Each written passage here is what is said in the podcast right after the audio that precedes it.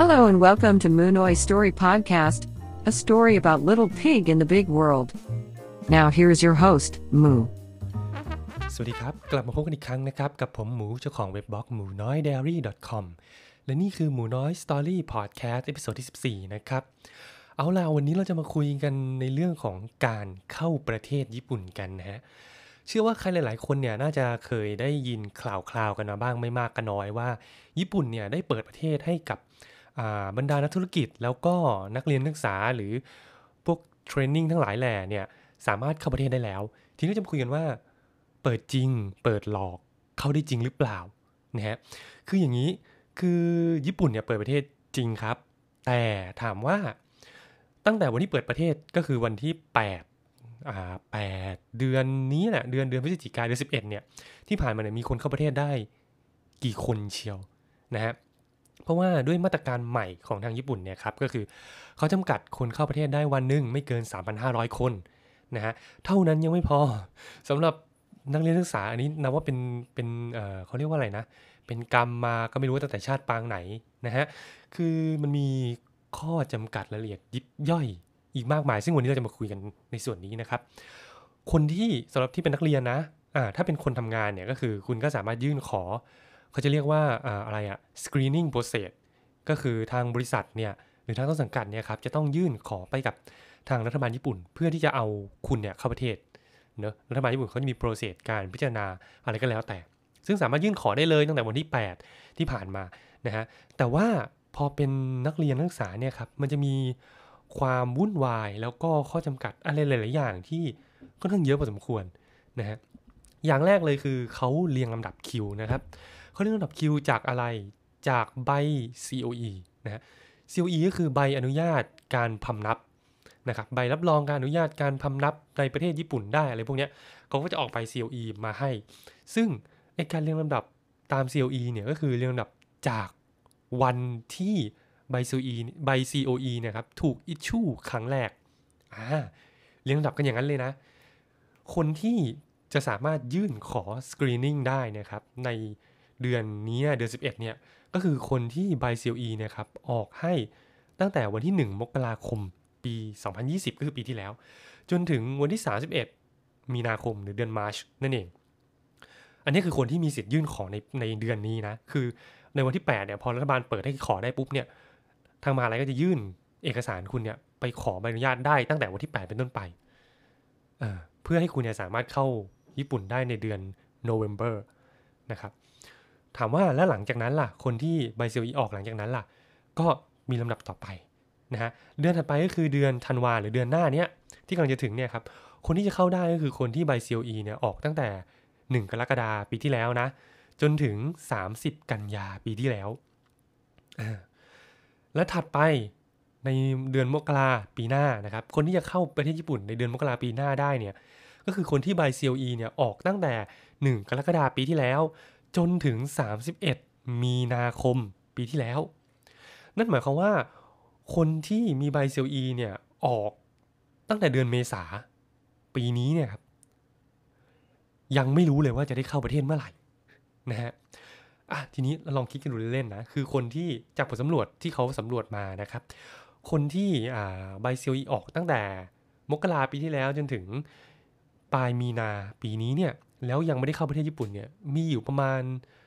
แสนกว่าคนนะฮะซึ่งถ้าเกิดว่าสมมติคุณเอาให้เข้าวันละ 3,500 คนเนี่ย ถามว่าต้องใช้เวลากี่วันในการที่จะเคลียร์พวกนี้ออกทั้งหมด แล้วให้คนที่แบบว่าหลังจากเดือน 4 ที่ใบซีออกหลังจากเดือน 4 เนี่ย เข้าประเทศได้ คือมันใช้เวลานานมากเลยนะ แล้วก็ไอ้ screening process เนี่ย มันไม่ได้ใช้อะไรแบบว่า แป๊บๆก็ก็สามารถเสร็จคุณก็ได้รับอนุญาตนะไม่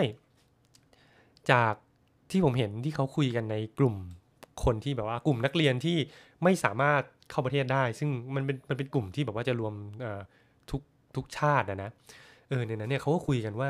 เฮ้ยมันใช้เวลาประมาณ 1 สัปดาห์เป็นอย่างเร็วนั่นหมายความว่าจริง ๆ แล้วเนี่ยไอ้สัปดาห์แรกที่เปิดอะไอ้วันที่ 8 วันที่ 8 เดือน11เนี่ยที่เขาเปิดมาเนี่ย วันนั้นยังไม่มีใครเข้าประเทศได้เลยนะจริงๆและในสัปดาห์นั้นน่ะก็คิดว่าคงไม่มีใครที่จะเข้าประเทศได้อะถามว่าทำไมรัฐบาลญี่ปุ่นถึงจะต้องทำอะไรวุ่นวาย อย่างเช่น การยื่นขอ screening process เพราะว่าเขาต้องการที่จะ control คนที่จะเข้าประเทศนะฮะ คืออย่างนี้มันเป็นเขาเรียกว่าอะไรอะ่ะ เป็นคุณทีเรียหรือเป็นข้อผูกมัดสำหรับมหาลัยหรือบริษัทที่ต้องการจะเอานักเรียนหรือพนักงานเนี่ยกลับเข้าประเทศญี่ปุ่น ไม่ว่าจะเป็น new entry หรือ re entry ทั้งหลายแหล่นะครับ คือทางมหาลัยหรือทางบริษัทต้นสังกัดเนี่ยจะต้องเป็นคนดูแลในส่วนของการควอนตีนเองนะฮะ คือรัฐบาลก็จะไม่ช่วยแล้วล่ะ ก็คือมหาลัยเนี่ย อย่างผมยกเคสตัดดี้เป็นนักเรียนแล้วกันเนอะเพราะมันจะใกล้ตัวผมแล้วผมสามารถที่จะอธิบายได้ ให้ทุกคนน่าจะเห็นภาพมากกว่านะครับ อย่างสมมุติว่าคุณเป็นนักเรียนที่กำลังจะไปเรียนต่อ ไม่ว่าจะเป็นปอตีปอโทปอเอก หรือนักเรียนโรงเรียนภาษาก็ตามนะฮะ สิ่งที่ต้องทำก็คือโรงเรียนหรือมหาลัยนะครับ จะต้องเขาเรียกว่าอะไรอะวางแผนในการกักตัวของคุณเองนะครับ คือโรงเรียนหรือมหาลัยเนี่ยจะต้องจัดการเรื่องรถที่จะไปรับคุณที่สนามบินนะ แล้วก็จัดการเรื่องที่พักในช่วงของการควอนตีนในเรื่องของการดูแลแล้วก็การตรวจพวกโควิดเทสอะไรต่างๆ คือมหาลัยจะต้องเป็นคนจัดการมหาลัยโรงเรียนเนี่ยจะเป็นคนจัดการทั้งหมด เพราะฉะนั้นมันก็จะใช้เวลาค่อนข้างนานในการที่จะให้ทางมหาลัยโรงเรียนเนี่ยไปเตรียมตัว เพราะเขาจะต้องไปดีลกับทั้งบริษัทขนส่งนะฮะต้องไปดีลกับทั้งอออะไรอะโรงแรมหรือโรงพยาบาลในกรณีฉุกเฉินด้วยนะครับมันก็เลยส่งผลให้มี policy แปลกๆ ออกมาอย่างเช่น บางมหาลัยหนึ่งในเกียวโตไม่ใช่ในเกียวโตในโตเกียวนะครับที่มีการส่งเมลเวียนไปหานักศึกษาต่างชาติ ทุกคนที่ยังไม่ได้เข้าประเทศอันนี้ผมขอไม่เอ่ยชื่อแล้วกันนะว่าเป็นมหาลัยอะไรนะครับ เอาเป็นว่าเป็นมหาลัยเอกชนชื่อดังในโตเกียวแห่งหนึ่งแล้วกันเพราะมหาลัยเอกชนชื่อดังในโตเกียวก็มีหลายที่เนาะก็เป็นมหาลัยเอกชนชื่อดังในโตเกียวแห่งหนึ่งได้มีการส่งอีเมลเนี่ยเวียนไปให้กับนักศึกษาต่างชาติ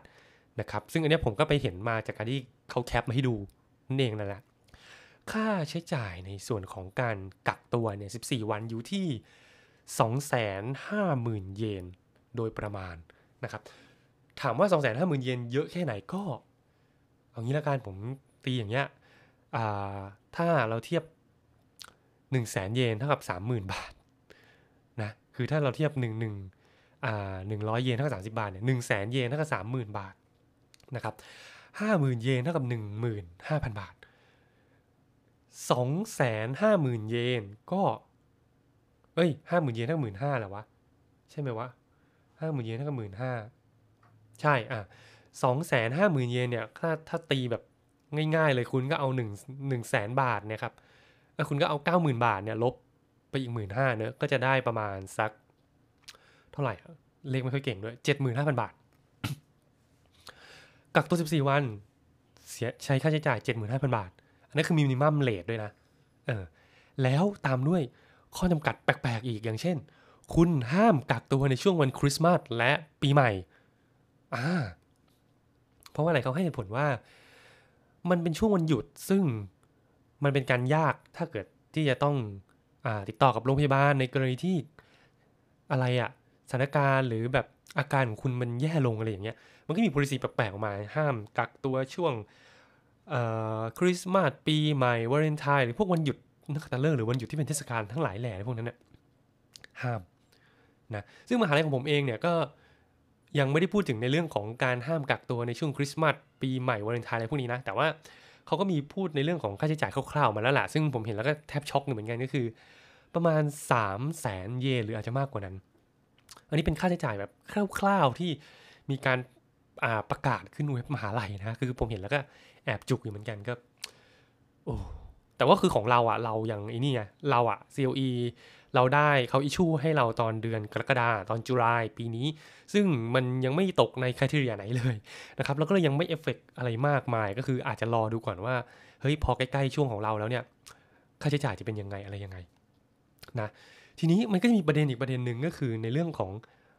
โรงเรียนบางโรงเรียนไม่สามารถที่จะยื่น screening process ได้นะครับ เพราะว่า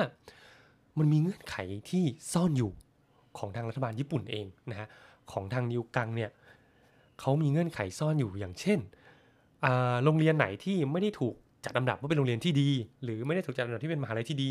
อันเนื่องมาจากมีนักเรียนต่างชาติเนี่ยละเมิดกฎนะฮะละเมิดกฎหมายนั่นแหละว่าง่าย ๆ ก็คืออย่างเช่นวีซ่านักเรียนเนี่ยเขาจะอนุญาตให้ทำงานนอกเวลาหรือทำไบค์เนี่ยได้ประมาณ 28 ชั่วโมงต่อวัน เอ้ยไม่ใช่ 28 ชั่วโมงต่อสัปดาห์ในช่วงที่ยังเรียนอยู่ แล้วก็ 40 ชั่วโมงต่อสัปดาห์ในช่วงที่ปิดเทอมแล้วนะครับ ถ้ามีนักเรียนที่แหกกฎเยอะๆ หรือทำผิดกฎหมายเยอะๆ ในระดับหนึ่งเนี่ย โรงเรียนนั้นหรือมหาลัยนั้นก็จะถูกเขี่ยตกออกจาก list มหาลัยที่ดีหรือโรงเรียนที่ดี ซึ่งถ้าเกิดว่าคุณไม่ได้อยู่ใน list มหาลัยที่ดีหรือโรงเรียนที่ดีเนี่ย ทาง 入管 หรือทางรัฐบาลญี่ปุ่นเนี่ยเขาไม่ยอมรับการ screening process อันนี้คือสิ่งที่เกิดขึ้นสำหรับนักเรียนบางคนที่ ไม่สามารถที่จะเข้าประเทศได้ ถึงแม้ว่า COE ของเขาเนี่ยจะถูก issue ในช่วงที่กำหนดก็ตามนะครับอันนี้คือสิ่งที่เกิดขึ้น เพราะฉะนั้น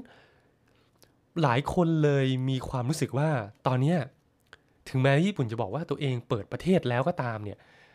แต่มันก็ไม่ได้เปิดจริง ๆ เรียกได้ว่าเป็นการโกหกคำโตต่อคนทั้งโลกก็ก็ก็สามารถพูดได้นะ แต่ว่าจะบอกว่าเขาโกหกเลยไหมมันก็ไม่ ทีนี้เราก็ต้องมาดูกันต่อไปว่า หลังจากที่จะพ้นเดือนนี้ไปแล้วเนี่ยเพราะว่าสถานการณ์มันเริ่มดีขึ้นแล้ว แล้วก็เริ่มมีแนวโน้มว่าจะมีการขยายนะครับขยายจำนวนคนที่สามารถเข้าได้ในแต่ละวันเนี่ยจาก3,500เป็น 5,000 หรืออาจจะขยายเป็น 10,000 หรืออะไรก็ว่าไปนะครับอันนี้ก็ต้องเราต้องมาจับตาดูกันต่อไปว่า เขาจะขยายจริงไหมแล้วก็ขยายไปมากเท่าไหร่ รวมถึงในเรื่องของตารางเวลาของอการยื่น ขอ screening process เนี่ยจากเดิมที่กำหนดตามใบ COE เนี่ยตอนนี้เนี่ยไม่แน่ใจว่าหลังจากนี้จะเป็นยังไงต่อไป จะมีการเปลี่ยนแปลงอะไรหรือเปล่า รวมถึงปริมาณวันในการกักตัว เพราะว่าญี่ปุ่นเนี่ยก็เริ่มมีเขาเรียกว่าอะไรมีสัญญาณที่ดีในเรื่องของการลดจำนวนของผู้ติดเชื้อใหม่นะครับแล้วก็ญี่ปุ่นเองก็มีการลดจำนวนวันกักตัวมาครั้งหรือ 2 ครั้งในช่วงเร็วๆนี้แล้วแหละก็มีแนวโน้มว่าอาจจะ มีการย่อระยะเวลาของวันกักตัวลงอีกครั้งหนึ่งก็เป็นได้นะครับอันนี้เราก็มาดูกันต่อไปมาเล่าสู่กันฟังนะครับคือผมเองเนี่ยตอนนี้ก็ยังเข้าญี่ปุ่นไม่ได้หรอกแต่จากการประเมินแล้วเนี่ยเดาว่านะเดาว่า เดาว่าน่าจะเข้าได้ช่วงประมาณสักกุมภาปีหน้า ประมาณปลายกุมภาหรืออาจจะต้นมีนา ซึ่งมันก็เป็นช่วงปิดเทอมแล้วเนะก็ถือว่าเข้าไปเซตอัพชีวิตอะไรเตรียมพร้อมที่จะเปิดเทอมใหม่ก็แล้วกันนะครับ ก็สำหรับ เทปนี้นะเราก็มาเล่าสู่กันฟังในเรื่องของ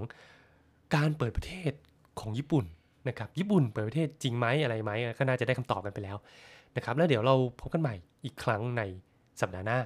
นะครับแล้วพบกันใหม่ สวัสดีครับ